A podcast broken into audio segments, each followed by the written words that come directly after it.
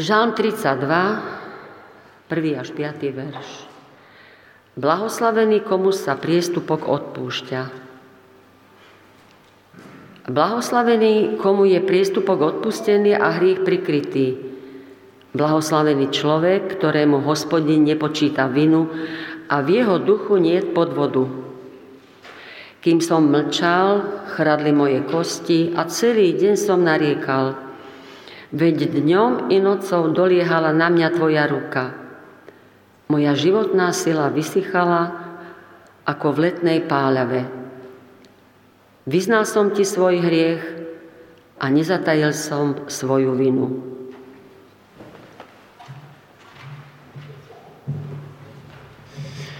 Povstaňme k spoločnej modlitbe.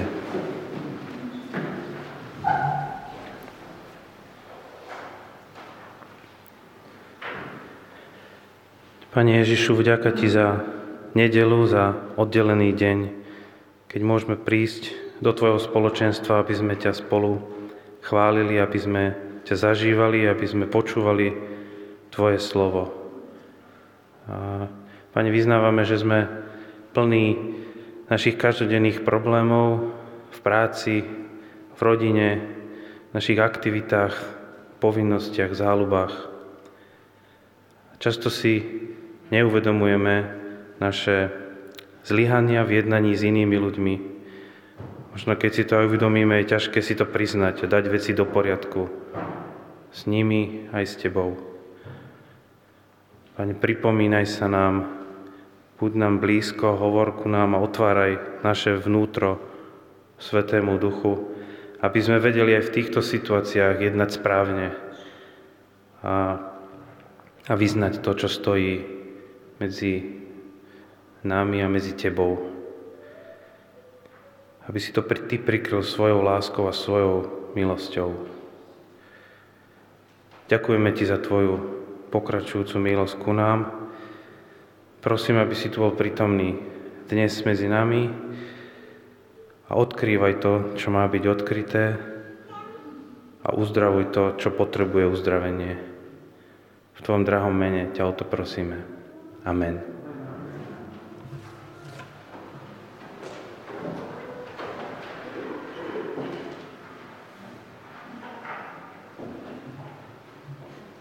Z Nového zákona čítame zo skutkov Apoštolov z prvej kapitoly 15. až 20. verš. V tých dňoch uprostred bratov stal Peter. Bolo tam zhromaždených asi 120 ľudí a prehovoril, muži, bratia, muselo sa splniť, čo Duch Svetý ústami Dávida predpovedal v písme o Judášovi, ktorý priviedol tých, čo zatkli Ježiša. Judáš bol jedným z nás a dostal podiel na tejto službe. Z odmeny za svoju ničomnosť si kúpil pole, no hneď na to spadol z výšky dolu hlavou, pričom ho roztrhlo tak, že sa z neho vyvalili všetky vnútornosti. Dozvedeli sa o tom všetci obyvatelia Jeruzalema. Preto to pole vo svojej reči nazvali Hakeldamach, čo znamená pole krvi. Veď aj v knihe Žalmov je napísané Nech jeho príbytok spustne, nech nie nikoho, kto by v ňom býval. A inde jeho úrad nech prevezme jeden z tých mužov.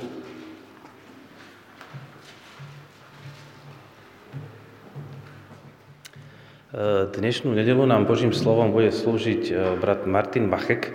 Ja by som ho rád pozval sem, aby sa nám krátko predstavil, lebo ho nepoznám. Ja som sa s ním tiež zoznámil len teraz tu e, pred e, bohoslužbami. Takže Martin, prvá otázka na teba. Odkiaľ pochádzaš a čomu sa venuješ? Nejak krátko povedz o sebe pár slov. Tak. Dobré dopoledne i ode mě. Jak říkal kolega, jmenuji se Martin Machek. Eh, pocházím z východních Čech, ale v současné době žiju v Praze nebo kousek od Prahy. Eh, jsem členem křesťanského sboru v takovém malém městečku, kde se snažíme být aktivní a, a eh, svědčit i lidem a, a evangelizovat a pořádat řadu akcí. A tak jsem rád, že tady mohu být dneska s vámi, že budu mít takové možná trochu netradiční slovo, nebo ten úvod bude takový trochu netradiční. A těším se, že to prožijeme i společně a že nás to obohatí, že Pán nás zasáhne i do našeho srdce.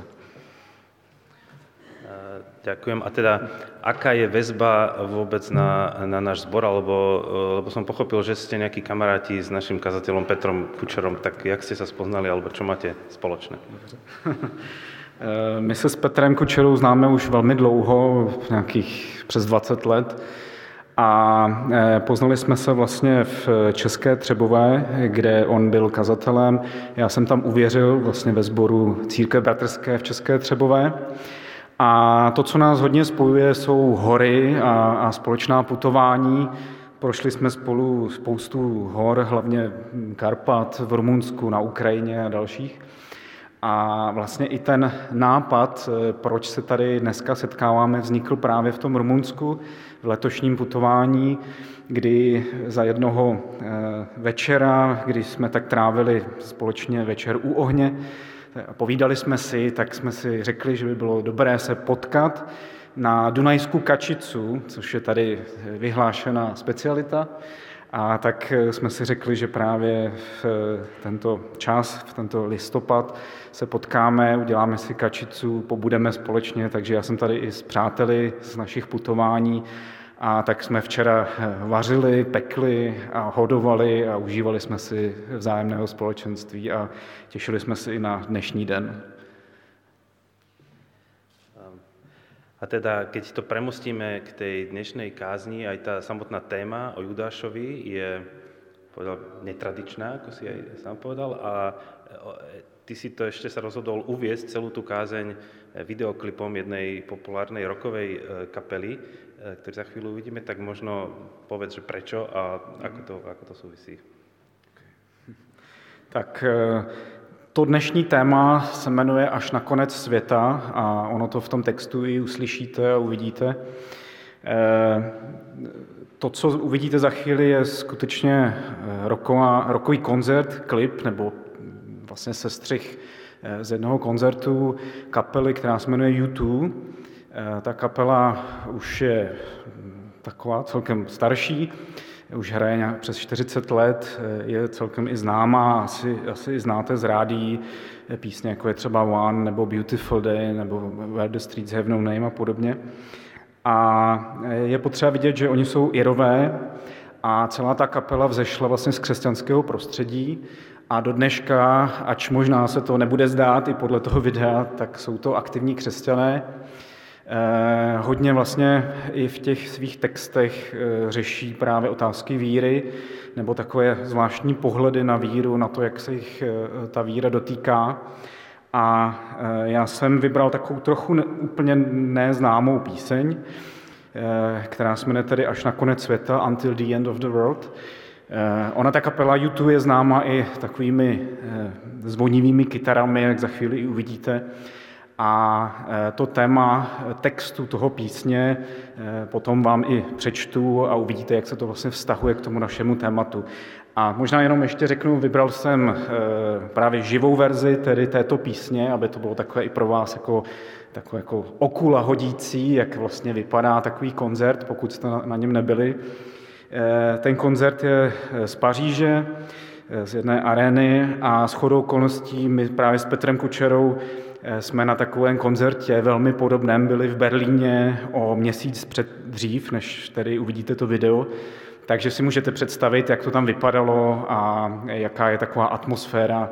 Tak věřím, že i když eh, nedělní ráno asi jste zvyklí na takový trošku něco jiného, tak eh, že vás to trošku natchne, dostane do té atmosféry a můžeme se potom společně podívat hlouběji do toho textu, který bude v té písni.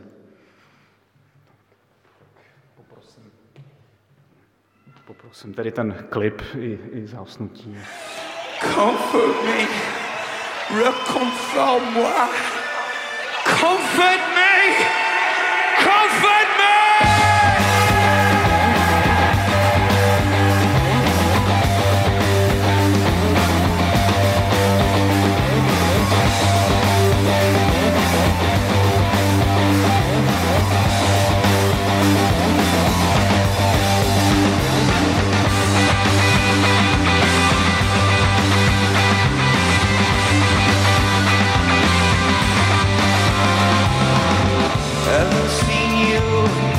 while. I was down the hole just killing time. Last time we met, it was a lonely room. We were as close together as bride and a groom. We broke the bread, we drank the wine. Everybody having a good time. So you, you're still talking about the end of the world.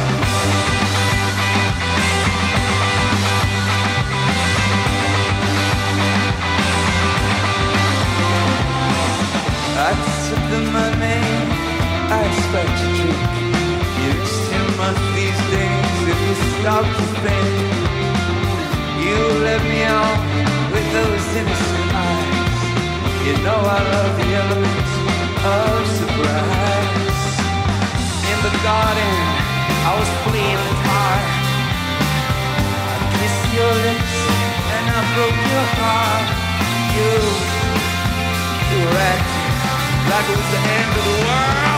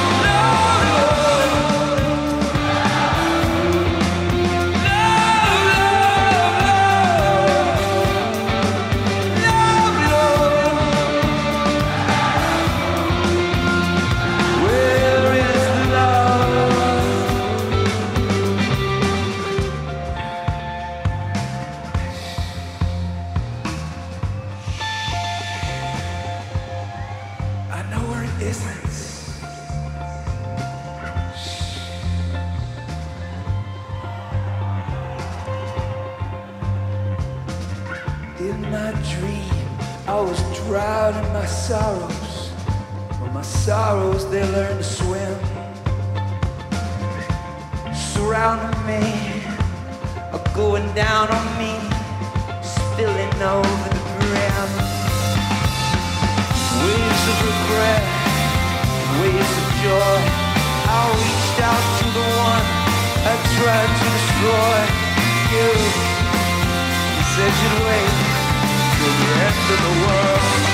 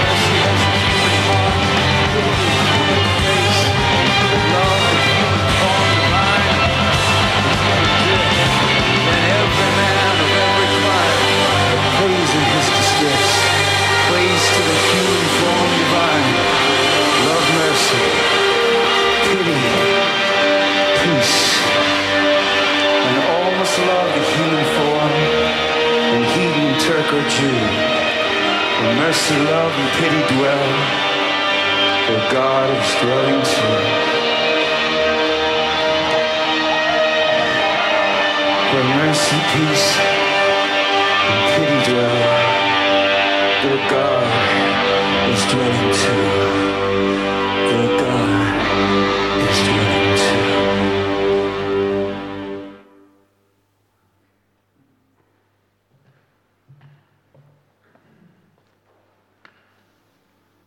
Takže to byla píseň Until the End of the World, až na konec světa. Eh, nevím, jak to na vás působilo, ale eh, já jsem eh, ten text, který za chvíli i uvidíte, tak vám ho přečtu. A jak i z toho textu uvidíte, tak není to úplně jenom nějaký popěvek, ale je to skutečně docela zajímavý pohled, který nás právě uvodí nebo dostane do toho tématu, o kterém chci mluvit. Tak poprosím ten text, který teď i vidíte, nebo ho případně máte před sebou. Už jsem tě nějakou dobu neviděl. Byl jsem už jen poslední v pořadí. Čas prostě plynul. Naposledy jsme se potkali v příšeří pokoje. Byli jsme si blízko jako nevěsta s ženichem. Jedli jsme jídlo, pili víno. Všichni se dobře bavili, kromě tebe. Mluvil si o konci světa. Vzal jsem peníze, dopil drink. Ztrácíš příliš mnoho dnů, když přestáváš přemýšlet. Vedeš mě dál svýma nevinnýma očima a víš, že miluji ten moment překvapení. V zahradě jsem se zachoval jako coura. Políbil jsem tvé rty a zlomil tvé srdce. Ty, ty se schoval, jako by to byl konec světa. Ve svých snech utápím své smutky, ale mé smutky se naučily plavat. Obklopují mě, padají na mě, přetékají přes okraj, návaly nářků a návaly radosti.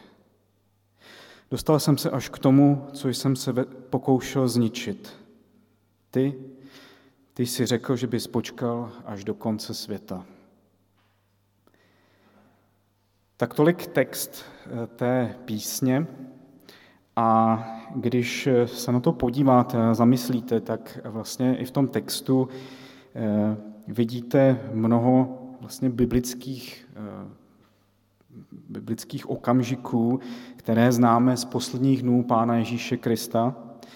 A je to vlastně pohled toho Jidáše na to, co se dělo v těch posledních dnech.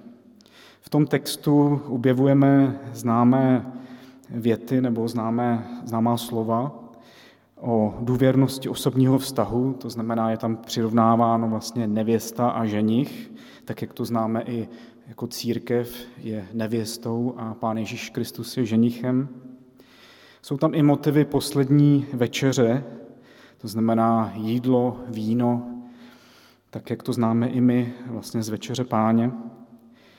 Vidíme tady, nebo čteme v tom textu o penězích jako motivu zrady. Motivu zrady, který Pána Ježíše přivede až na kříž. Je tady i ten známý polibek zrady v zahradě.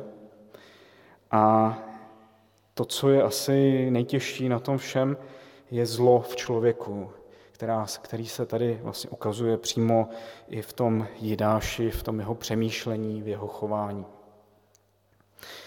Ale co je velmi zvláštní v tom textu té písně, není to ten známý pohled, který my máme, když eh, čteme tedy evangelium, ale je to jakoby pohled obrácený. Je to pohled samotného Jidáše na tu situaci.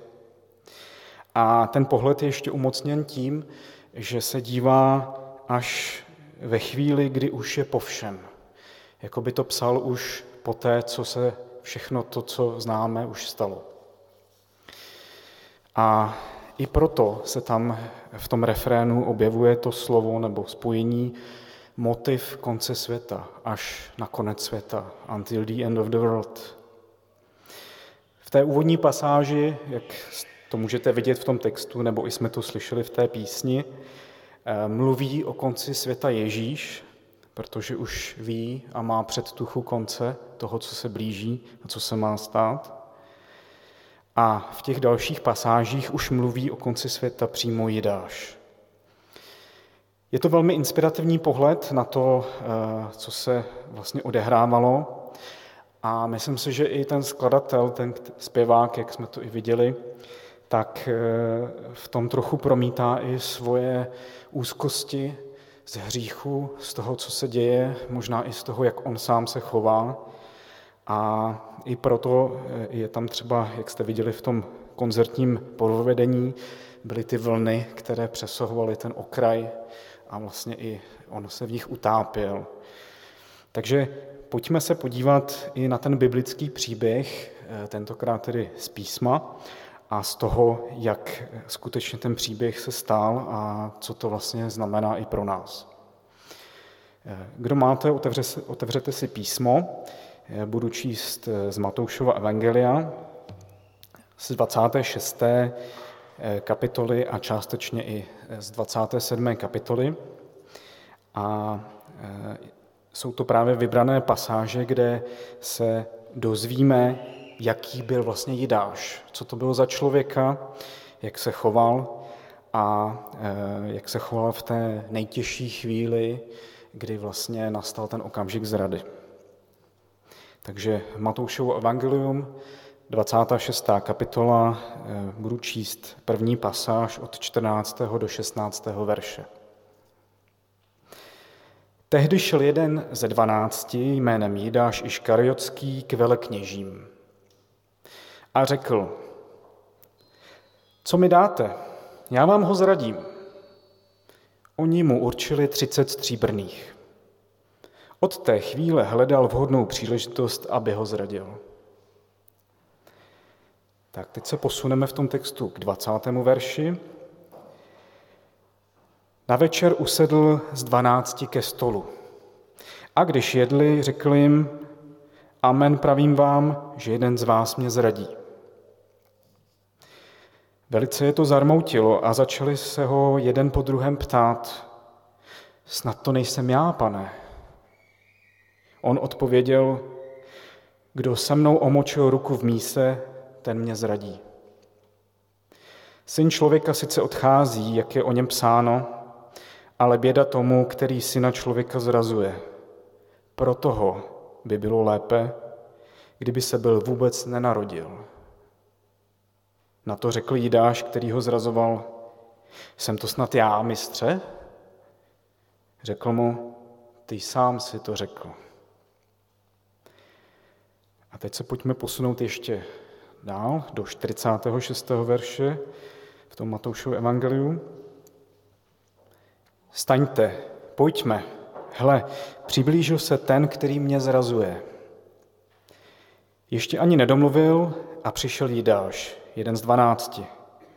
Velekněží a starší s ním poslali zástup ozbrojený meči a holemi. Jeho zrádce s nimi domluvil znamení. Koho políbím, tento je. Toho zatkněte. A hned přistoupil k Ježíšovi a řekl, buď zdrav, mistře, a políbil ho.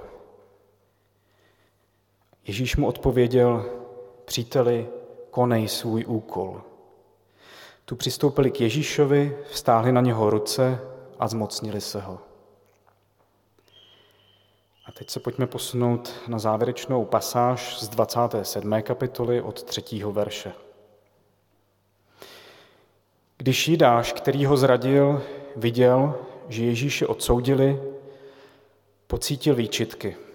Vrátil třicet stříbrných velekněžím a starším a řekl, zřešil jsem, zradil jsem nevinnou krev. Ale oni odpověděli, co je nám potom, to je tvoje věc. A on odhodil ty peníze v chrámě a utekl. Šel a oběsil se.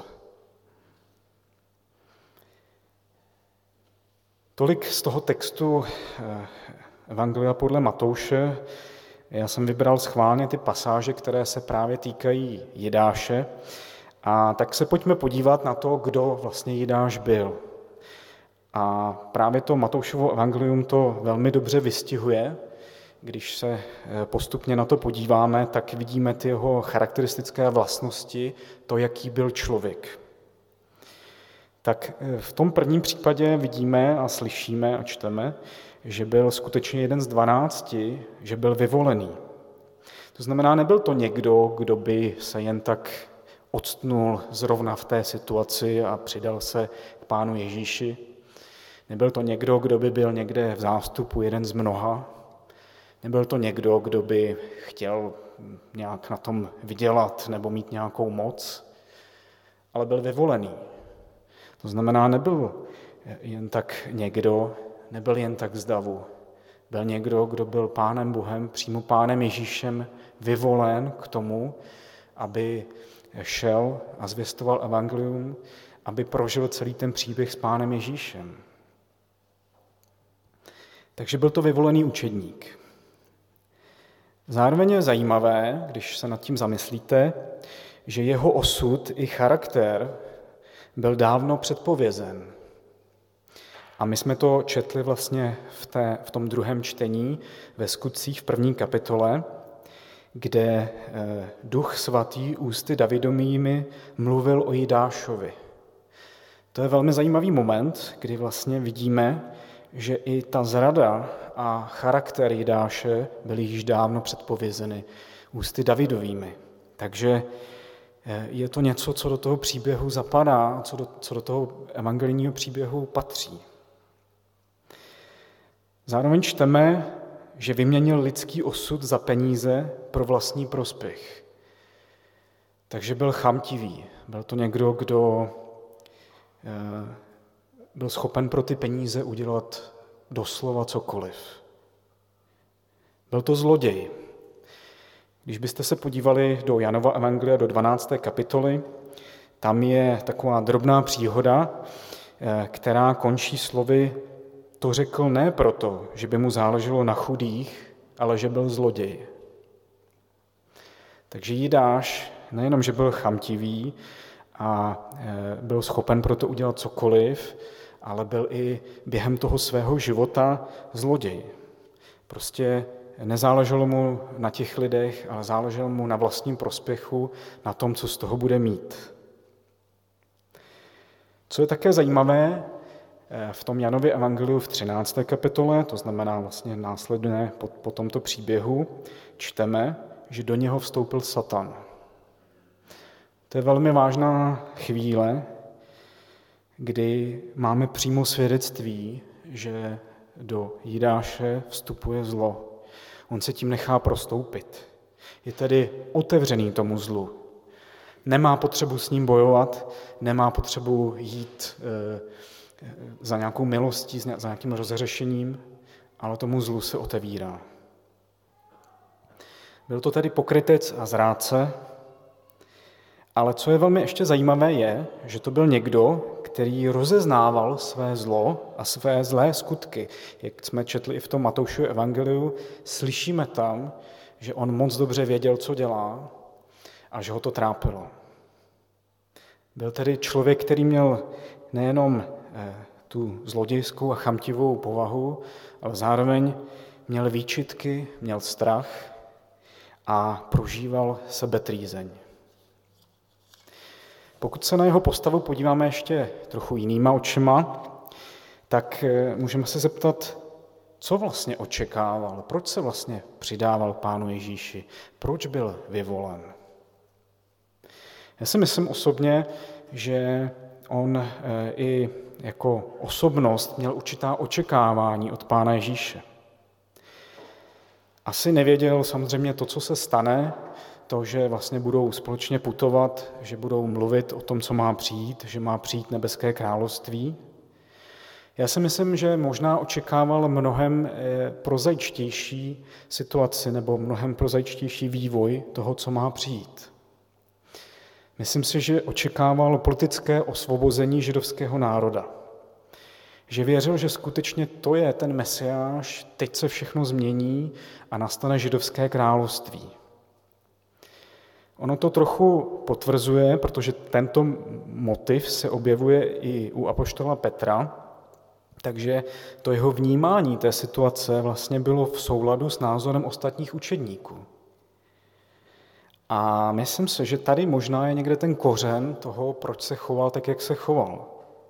Protože když postupem času viděl, že tato politická ambice, tato změna království přímo už tady na zemi se vlastně neděje, že úplně nepřichází tak, jak si představoval, tak si myslím, že i on eh, očekával, že ho to vynese, že byl, eh, jak si měl touhu po té moci, že měl vlastní ambice, že se těšil na to, že až přijde ta změna království, i on z toho něco bude mít, nějaké mocenské postavení.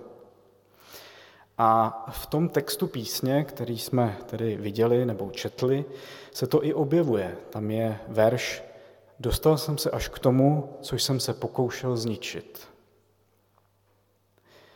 Měl tedy politické ambice, měl tu povahu, o které jsme mluvili, a vlastně, eh, když zjistil, že ta ambice se nenaplní, že celý ten příběh se odvíjí jinak, než si představoval, tak to v něj eh, vyústilo v reakci, že si řekl, když se svět nezmění, tak ať se mám aspoň já dobře. A tady si myslím, že je ten základ, ten kořen jeho příběhu, jeho pádu. A možná i tahle situace už je nám možná v některých aspektech blízká. Jak často se možná dostaneme do situace, kterou nemáme úplně pod kontrolou, představovali jsme si ji trochu jinak a řekneme si, tak ať to je jak chce, ale ať se mám já z toho dobře, ať z toho něco mám.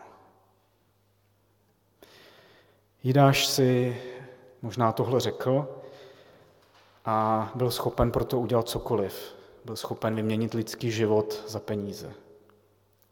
A myslím si, že v tu chvíli opravdu ten Satan působil v jeho srdci a myslím si, že tam přišel ještě jeden moment, kdy si vlastně neuvědomoval dosah svého činu. On si neuvědomoval to, co to bude znamenat.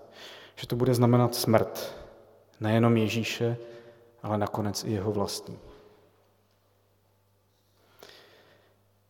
Jak to s Jidášem dopadlo?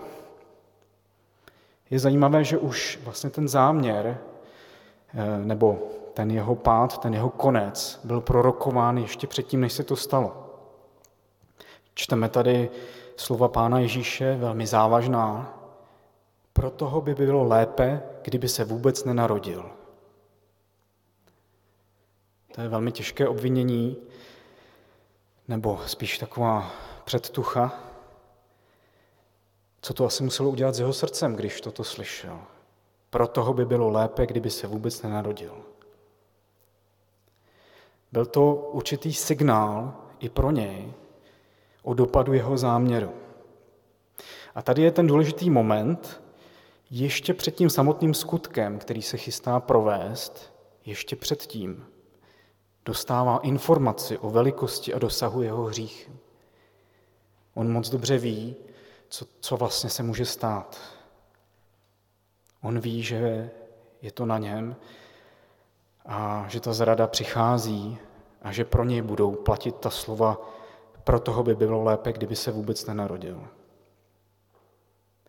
Nicméně ten, ta jeho povaha, ten satan v jeho srdci, to zlo, které přicházelo i do něj, tak i přes tady ten moment, kdy věděl, co se stane, a bylo mu to takto prorokováno, tak i přesto jde až za tu hranici a Pán Ježíše zradí. Ale jak víme, nic z toho vlastně nemá. Čteme, že v podstatě i hned si uvědomuje dopad svého hříchu a velmi palčivě. Pocituje výčitky, Dokonce chce změnit ten dopad svých činů, ale už je pozdě. Slyšíme tady tu odpověď těch velekněží, co je nám potom, co je nám po tobě. Už si svou roli splnil, teď si jdi po svých. Je pozdě. Jeho vlastní hřích ho v tu chvíli dosahuje. Nechává ho ve výčitkách a v utrpení. A to, co je důležité a klíčové i pro nás, on v tu chvíli nezná a hlavně nepozná milost. Pozná jenom odmítnutí. Velekněží mu řeknou, to je tvoje věc. Nás už to nezajímá. Tady je právě moment, kdy nemá východisko a tak volí sebevraždu. Myslím si, že tenhle příběh je takovým i určitým prototypem hříšného chování a právě proto o tom chci i mluvit, že tady vidíme tu posloupnost, kterou možná známe i z našich srdcí. Na začátku je možná nevinný záměr hříchu, takové to, tak přece se nic nestane, nikdo se to nedozví. Pak nastane ten samotný hřích, výčitky, nemožnost změnit dopady i našeho chování. A pak přichází ta sebetrýzeň a v případě Jidáše právě bez milosti. V tom textu písně se to objevuje. Ve svých snech utápím své smutky, ale mé smutky se naučily plavat. Obklopují mě, padají na mě, přetékají přes okraj. To bylo právě ty vlny, které jste tam viděli. To je právě ten, ta trýzeň dopadu těch hříchů. Hřích tedy není jenom to, co bezprostředně provedeme a e, to, co se právě stane, ale myslím si, že hřích jde ještě mnohem dál. Hřích nás stahuje, hřích nás přesahuje a hřích jde s námi obrazně až na konec světa. Until the end of the world. Jak často se v tom i my sami, v tomhle vzorci hříšného chování, poznáváme? Jak často bychom chtěli nehřešit, ale hřích nás obklíčí a často mu podlehneme. Často se snažíme ten hřích vytěsnit, zapomenout. Ne, to bylo tehdy a já už se k tomu nechci vracet, ale stejně víme, že v srdci nás dostihuje. Stejně víme, že ten moment přichází, kdy o tom přemýšlíme a máme, pocitujeme hambu, stud a právě ty výčitky, někdy i nějakou trýzeň. Jak často bychom chtěli změnit dopady toho, co se stalo. Tu situaci ještě se vrátit a neudělat to tak, jak jsem to udělal. Stejně jako ten Jidáš. Ale nejde to. Ale na rozdíl od Jidáše pro nás přichází možnost vysvobození z hříchu. A to je to krásné, že i přímo v té stejné scéně, když se podíváte do té 26. kapitoly Matoušova Evangelia, tak přímo ve stejném příběhu přímo pán Ježíš mluví o své oběti.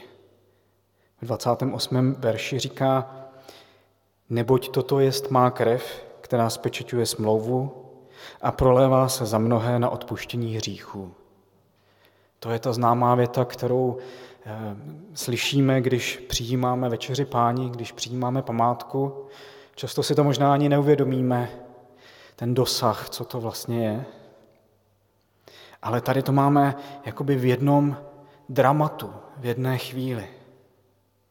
Přímo ve chvíli, kdy se naplňuje Jidášova zrada, tak začíná Ježíšova oběť. To je ta milost i pro nás.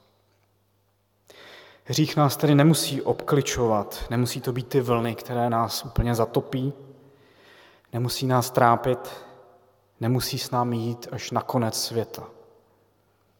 Protože slovy knihy Židům, on se však zjevil jen jednou na konci věku, aby svou obětí sněl hřích.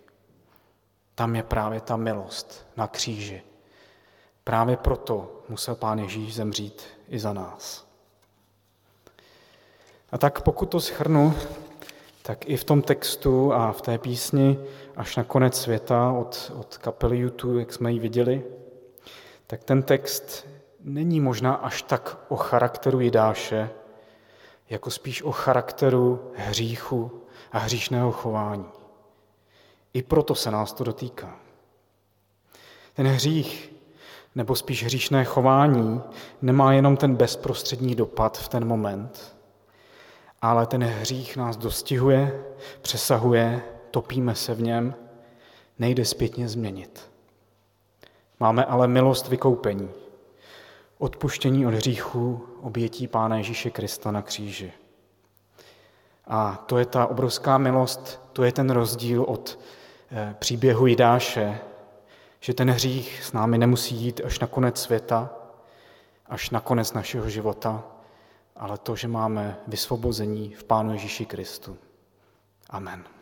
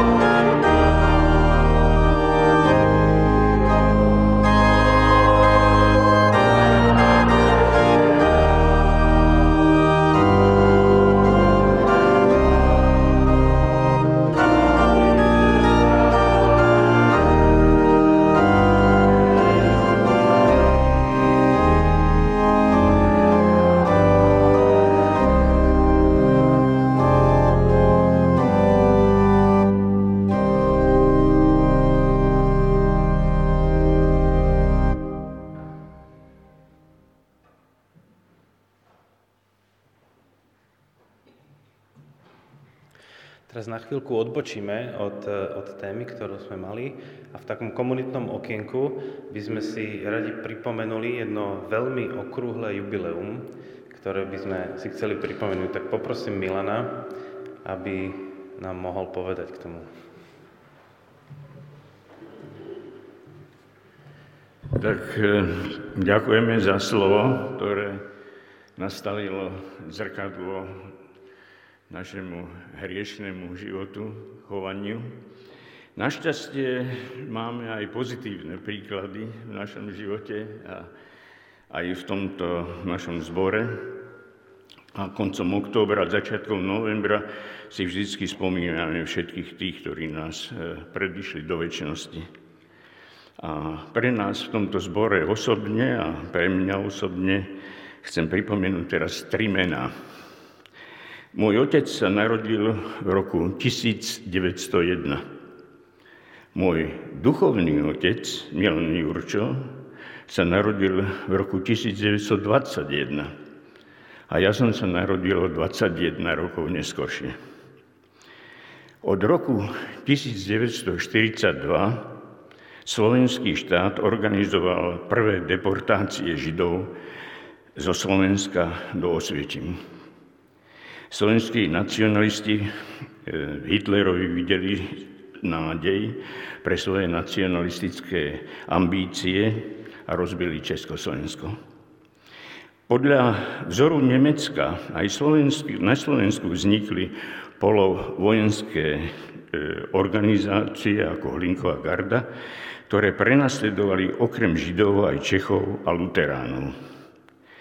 Po krátkej prestávke deportácie Židov pokračovali v roku 1944. Neprestávam sa čudovať, že v tejto atmosfére môj otec v lete roku 1944 odišiel zo štátnej služby a v auguste sa pripojil do Slovenského národného povstania. Opustil nielen svoje pracovisko, ale aj manželku s tromi deťmi, chlapcov 9 a 7 ročných, ja som vtedy mal skoro 3 roky. Vo vojnom stave otcové rozhodnutie znamenalo, že on a celá jeho rodina môže byť odsúdená na smrť. Ohromuje ma, kde otec nabral tú odvahu a postavil sa proti hriechu proti prúdu prevládajúcej nacionalistickej a fašistickej politiky štátu. Milan Jurčov bol môj duchovný otec. Pána Boha a uja Milana ako svojho duchovného a celoživotného e, poradcu som sa rozhodol nasledovať v decembri roku 1964. Odtedy až do jeho smrti vo februári 89 sme život v komunistickom režime žili v blízkom vzťahu. Spoločnosť, ktorá bola ovládaná marxlenínskou ideológiou, kresťanov vnímala ako svojich nepriateľov, sa to veľmi podobala na fašistický režim. Fašistické koncentračné tábory boli premenované na pracovné tábory za účelom prevýchovy nepriateľov socializmu, ktorých väznili podobne ako fašisti. Dnes znovu sa pýtam, kde môj otec a kde Milan Jurčo vzali tú odvahu postaviť sa proti prevládajúcej centralistickej a ateistickej moci, ktorá svojich nepriateľov a ich deti popravovala, zatvárala a prenasledovala.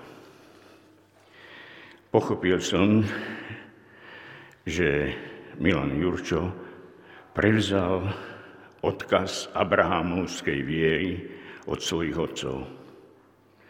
Verne bez váhania ten odkaz niesol celý život. Odkaz viery veriaceho človeka bez moci, v trvalé prítomnú e, moc Božiu v živote. A v čase beznádejí niesli nádej na novú budúcnosť. Milan Jurčo, odkaz Abrahamovej viery dokonca dokázal preniesť na nasledujúcu generáciu, na našu generáciu. Žili sme pod vplyvom rozhodnej viery Milana Jurču a bol to fascinujúci život. Predstavte si, že na začiatku 70. rokov, kedy vonku zúrila normalizácia, Milan Jurčov napísal báseň Výťazný oblúk. V nebesiach sa raz stretne slávny koniec so slávnym začiatkom. V nebesiach sa raz uvidia Abraham i poslední synovia viery. A víťazný oblúk sa dokončí a svetá božská myšlienka premení sa na skutočnosť syn môj, vstaň. A čo my? Príjmame odkaz otcov? Jeden z duchovných synov nášho zboru, ktorý sa nehambil za Evangelium Kristova po nežnej revolúcii, bol aj Juraj Kušnierik. Práve včera to bolo 6 rokov, čo nás opustil na väčšnosť. Bol to svedok Kristov, spoluzakladateľ zboru Kaplnka alebo knihkupectva Arforum. A tak aj my, čo sa dnes, či sa dnes by sme mali hámbiť za Evangelium Kristovo, v zápase s extrémizmom, so sekularizmom, či inými náboženstvami, včítanie viery v nič?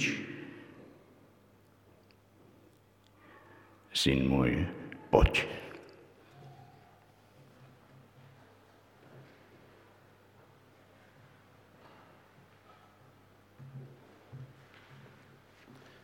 Postaňme teraz k záverečnej modlitbe a požehnaniu a piesni.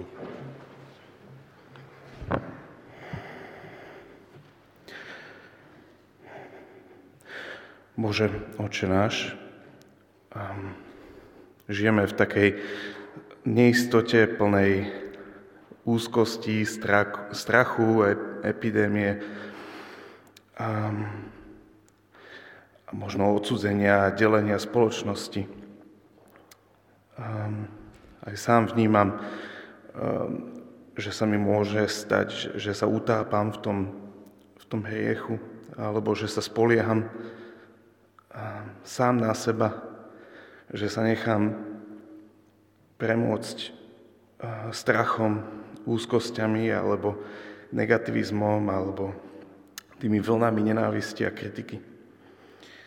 A čo ma potom dovádza do takej, do toho, že vlastne potom nič neprodukujem, nemám, nič dobrého neprinášam. Tak ťa chcem prosiť o odpustenie, keď možno, možno viacerí máme tú skúsenosť, že neprinášame e, to dobré do tohto sveta, ne, neodrážame nádej e, dobrej správy, veľkého príbehu, víťazného oblúku. Prosím ťa o Tvoju prítomnosť v našich životoch, aby sme mohli vnímať a príjmať Tvoje odpustenie, ktoré prinesie nový život, a novú nádej do našich životov a, a do životov všetkých tých ľudí, okolo, ktorí sú okolo nás, ktorí môžu túto nádej od nás príjmať ďalej. Tak o to ťa prosím. Amen.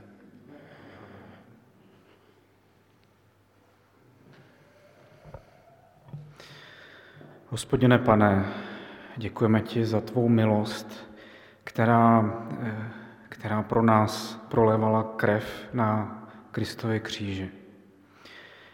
Děkuji ti, pane, za ten příběh, který jsme četli, který známe velmi dobře. Příběh Jidáše, poslední večeře, příběh zrady, příběh smrti Pána Ježíše i Jidáše samotného. Děkuji ti, pane, že i v ten moment, kdy začínala zrada Jidáše, tak zároveň přicházela i tvá oběť. V ten stejný moment, v, ten stejný, v tom stejném příběhu je zlo a hřích a zároveň milost, která překonává tento hřích, která je mocnější, která je mocnější než smrt.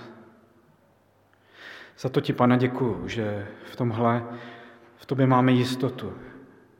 Děkuji ti za to, že jsme to mohli poznat, za to, že jsi se nás dotknul v srdci, že nás i v tom hříchu, který děláme a který třeba i litujeme, takže právě v ten moment je tam vysvobození, že v ten moment to nejde až na konec našeho života, ale že máme tu možnost přijít za tebou, vyznat a čerpat z tvé milosti. Za to ti moc děkujeme, za to ti děkuji i já osobně a prosím tě, abychom si i tak v našich srdcích uvědomovali to zlato, které díky tomu máme, které se nás může dotýkat, díky tomu můžeme se radovat. Díky za to, pane, že jsi tak dobrý, veliký, že jsi zemřel na kříži i za nás, že jsi nás tím vysvobodil. Amen.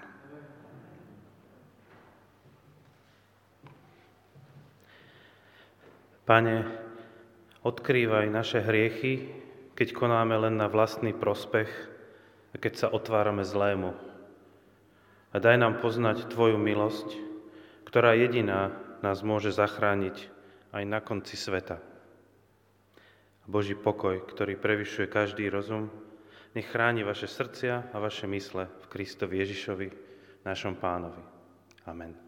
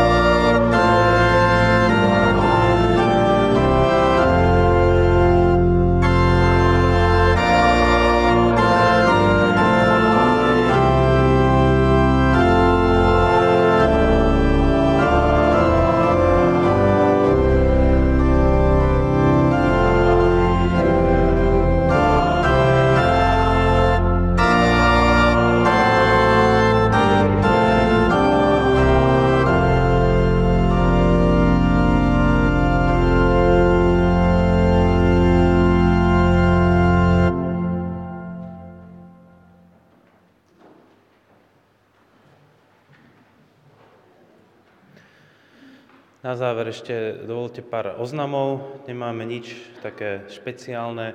Pokračujeme v režime, v akom fungujeme doteraz, teda nedelné bohoslužby aj na budúcu nedelu v režime OTP. E, jedna malá zmena je, že budúcu nedelu e, večer, podvečer o 17. hodine e, pozývame Eh, všetkých ľudí v režime základ, teda bez ohľadu na to, či sú, nie sú očkovaní, eh, na bohoslužby spojené s Večerou pánovou. Prosíme, aby ste sa, tí, ktorí sa chcú zúčastniť, prihlásili, aby sme vedeli, kto presne bude a vedeli to eh, správne zorganizovať. Ah, pardon, to som sa, áno, to je túto nedelu, to je teda dnes o 5. Ďakujem. A, stretnutia stretnutia počas e, týždňa e, mladých, mládeže, e, v útorok dorast v piatok a školáci, to je prvý stupeň na základnej škole každú nedelu, zatiaľ od 9. na Zoome, na internete. Môžete podporiť aj finančne to, čo sa deje v našom spoločenstve, či už do košíka pri východe, alebo elektronicky prevodom na, na náš účet. Sme vám veľmi vďační za vašu podporu. A teda prajeme našim priateľom z Čiech, aby odniesli e, srdečné pozdravy do vašich zborov, tam, kde sa nachádzate. Veríme, že Dunajská kačka vám teda chutila a e, niekedy na budúce možno sa znova stretneme, tak ďakujeme aj za službu a prajem ešte všetkým peknú nedelu.